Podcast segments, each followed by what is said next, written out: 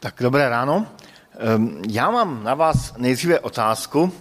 Ehm, když se podíváte na ten plagát, tak ehm, co, co to ve vás zbuzuje, ten plagát? Co asi, co to ve vás zbuzuje? Já se nebudu ptát. Změna je život, je název, tak co to s tou změnou naše milá výtvarnice chtěla povědět? Povězte. Můžete nahlas, jako nemusíte v duchu, ale nahlas. Co tam vidíte? Spravedlivo ve vlastních rukách. Perfektně, super. Co dál? Jo, jo, že ta loptička, mhm, tak pozor. Dobré, co dál? Vybojovat si něco, jméno svoje, ano, perfektně. Co dál vás ještě napadá? Idem to odpálit. Ano, ano. To já teďka odpálím mikrofon. Baseballový hokej, perfektně, ano. Tak já potom v tom kázání trošku jako tam něco zmíním, zase co ve mně to zbudilo, ale uvidíme. Pokusíme se teda eh, jít dál. Eh, změna je život. Jak to teda je? Eh, já jsem si uvědomil, že to asi je pravda, že změna je opravdu život, že nikdo zatím se nikomu nepodařilo zastavit mračna nebo historii, možná tak na nějakém obraze, ale to je tak jako všechno. A e, některé ty změny člověk urychluje, ale to bychom začali filozofovat a to nechci. Pojďme se podívat na ten příběh Jonáše. E, asi většina z vás ho zná, příběh Jonáše, který měl zvěstovat soud v Ninive a on, on před tím úkolem utekl na moře, dostal se do moře, málem se tam utopil, ale objevila se ryba, která ho zachránila. A my jsme začali číst druhou část toho příběhu a dočetli jsme eh, do konce.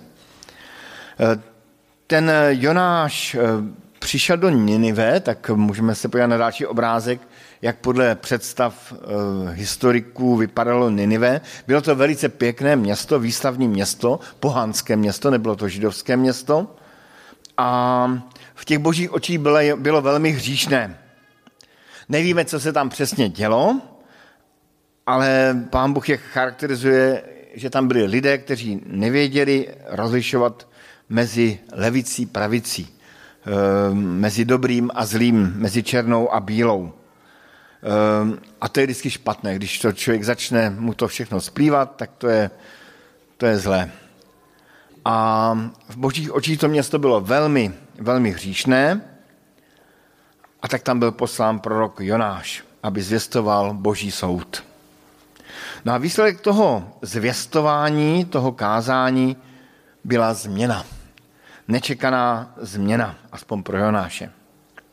A tady jsme u prvního bodu, a to je ta první změna, velká změna.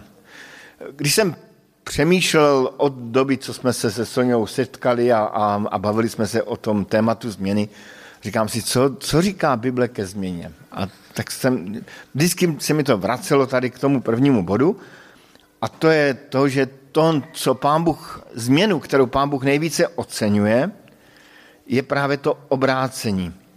Četli jsme tam odvrátili se od své zlé cesty. Odvrátili se od své zlé cesty. Já když jsem jel sem na Narny, tak jsem jel zlou cestou, eh, tak jsem zabludil a, a byl jsem z toho nervózní, ale naštěstí jsem se potom odvrátil od své zlé cesty a přijel jsem do Narnie. E, jsou změny, kterých máme v životě mnoho, nové bydliště, zaměstnavatel, narození dětí, seniorský věk, ale jestli je opravdu nějaká změna významná, tak je to tato změna. Ta proměna mysli, ta, ta, to obrácení, to, to, to znovu, znovu zrození. Bible má proto takové to slovo pokání, metanoja. Um, a tomu přichá, předchází schopnost, obnovená schopnost rozlišovat mezi dobrým a zlým, mezi černou a bílou. A pokud to člověk rozezná, tak se může odvrátit od té své špatné cesty. Asi jako když jdete po turistických značkách a jdete špatně, ale pak konečně dojdete na spásnou značku, která vám ukáže, tímto směrem máte jít.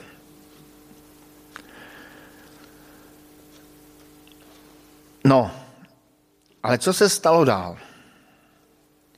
Ehm, než to ještě dojdeme, co se stalo s tím Jonášem, tak všimneme si ještě zvláštnosti toho textu. A to je to, že ke změně nedošlo u těch ninivských jenom, ale i u Pána Boha. Jako kdyby Pán Bůh změnil pohled na ty ninivské.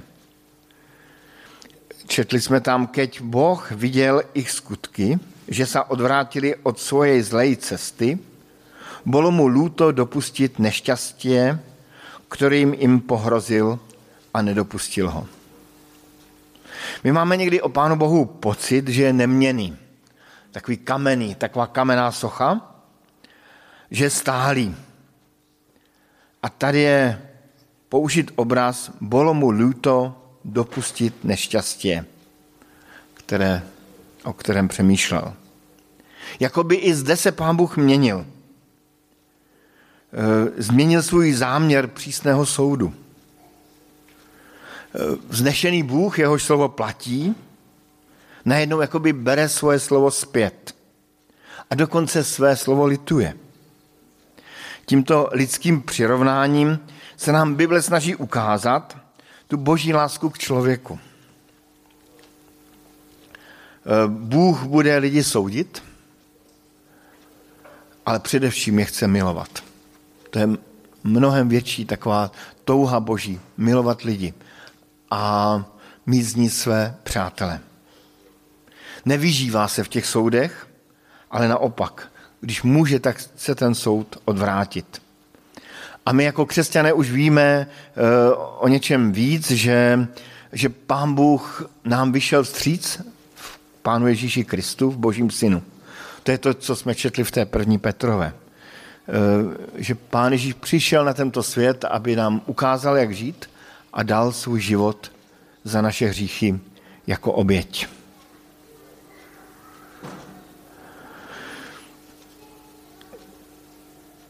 Tedy tím, že pán Bůh litoval toho, že chtěl dopustit neštěstí, svůj soud, tak odhaluje pán Bůh tu svoji lásku ke každému z nás, ke každému stvoření. No a teď přichází reakce Jonáše. Jonáš přichází jako hlavní postava našeho příběhu a co teďka se stane? Tady jsem si musel vzpomenout, eh, možná, že jste někteří viděli to půvabné video na YouTube, kdo jste to neviděli, tak si určitě zpestřete odpoledne, eh, kde řecko-katolický kněz na východě eh, tam jako vyhubuje celé farnosti kvůli tomu, že chodí pozdě. A uvedl to slovy, něco vám povím, doufám, že to dáte.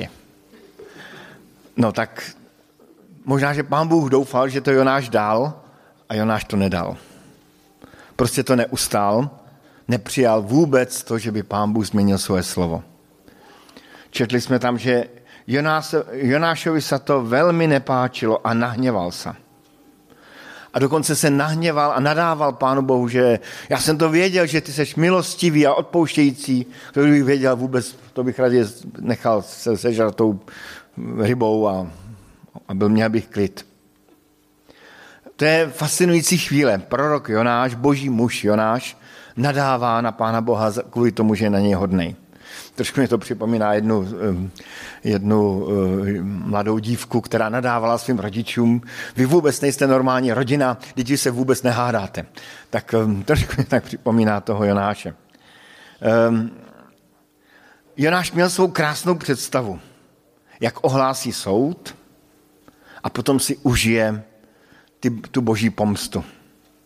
Možná, že už viděl ten oheň a tu síru a jak se tam ti lidi budou zoufale, tak jak škvařit, nebo nevím, co, co si představoval. No, k tomu lze říct, že jsou změny eh, ček, nečekané, ale příjemné.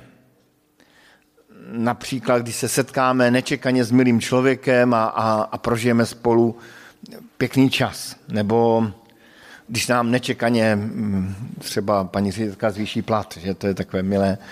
Nebo když eh, přijedeme do hotelu a řeknou nám, museli jsme vám změnit um, pokoj na lepší. Tak to potěší. To jsou dobré změny. Ale potom jsou změny nepříjemné. A právě ve chvíli, kdy se tak člověk vnitřně ustálí v takovým svým světě, ve svých představách, v takovém dobrém pocitu a najednou do toho přijde změna.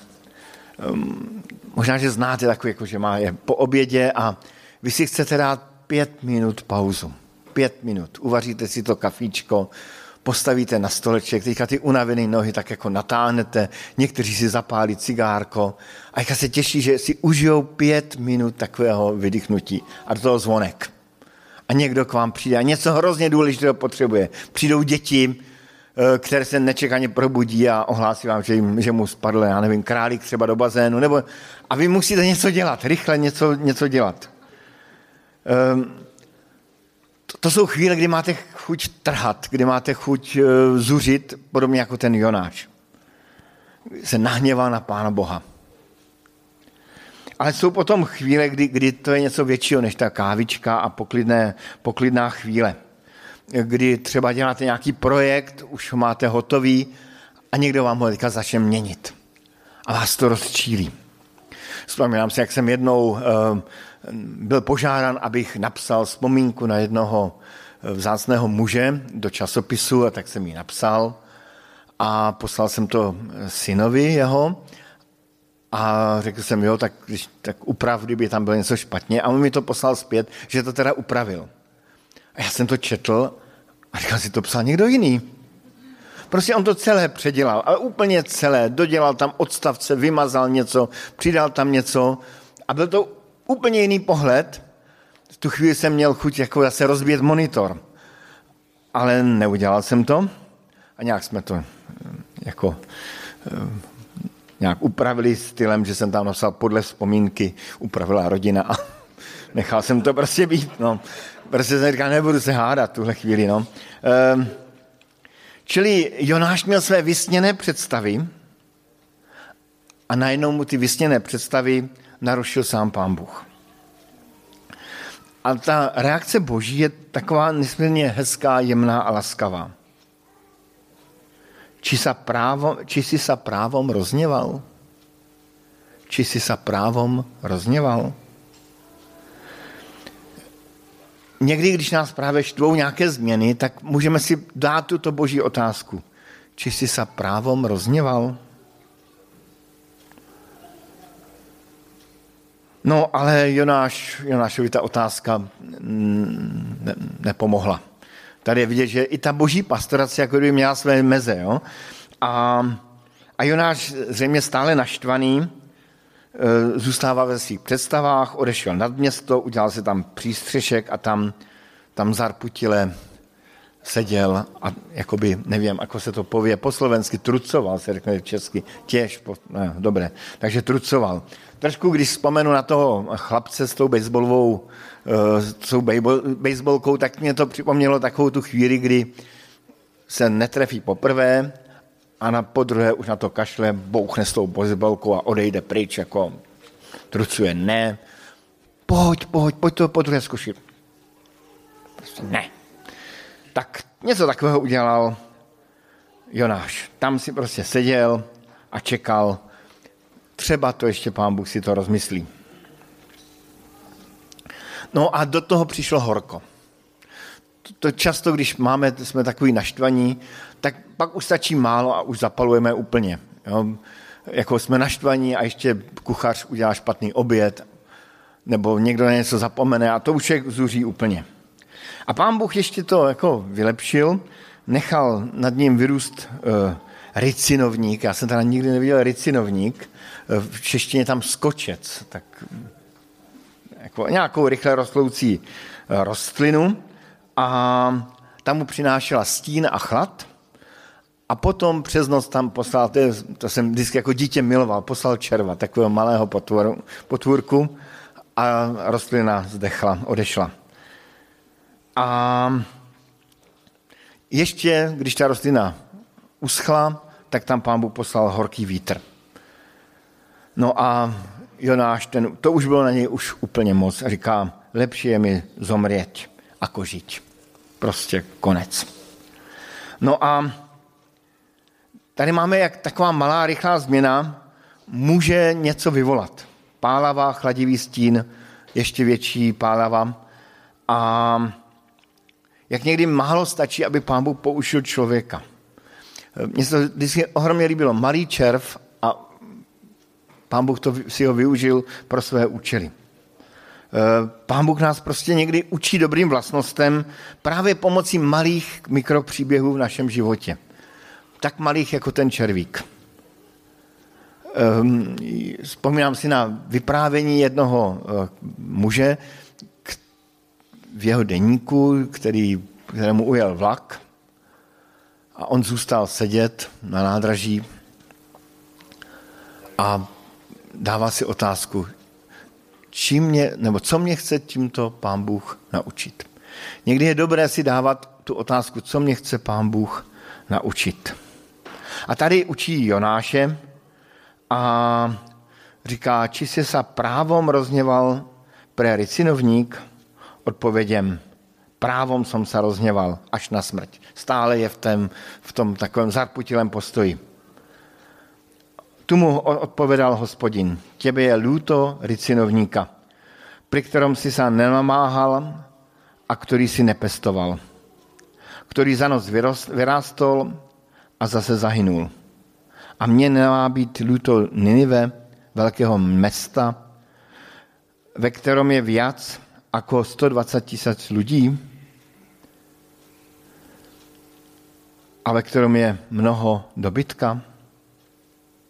A tady ten příběh končí, má otevřený konec. Teďka je otázkou, jestli se Jonáš zachoval podle té změny, jestli se vydal tím správným směrem, jak nám ukáže směrovka, um, anebo ne. Nevíme.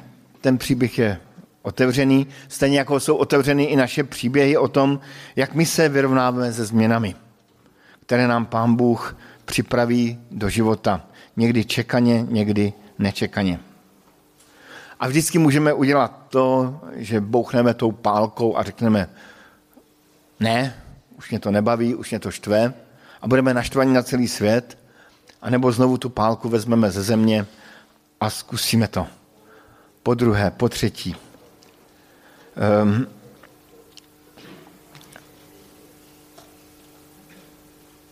řekl bych, že Pán Bůh nás opravdu v každou chvíli učí něčemu novému, jak říkal uh, Larry Kreb, že každá chvíle v našem životě je příležitostí od Boha učit se nějakým novým věcem. Tady končí to moje kázání o změnách. Já si dovolím jenom malý dovětek, který prostě mě nejde mm, neříct. A je, bude už jenom velmi krátký. Um, tam pán Bůh říká, to je ta poslední věta toho Jonášového proroctví, a mně nemá být luto Ninive, velkého města, v kterém je víc jako 120 tisíc lidí a k tomu mnoho dobytka. Mně se tam vždycky líbil v tom posledním verši ten zájem Pána Boha o dobytek. Um, občas si říkám o sobě, že se chovám jako dobytek. A říkám si, už nejsem ani člověk, už jsem jako dobytek. A Pán Bůh má i o ten dobytek zájem. A možná, možná, nechci, jako, nechci, nedívám, ne, ne, nemám hlavu, jako, nemám, nedívám se do hlavy vám, ale může se tu někdo cítit jako dobytek nebo jako dobyteček, ale i takové má pán Bůh rád, má o nás zájem a dá za nás svůj život. Amen.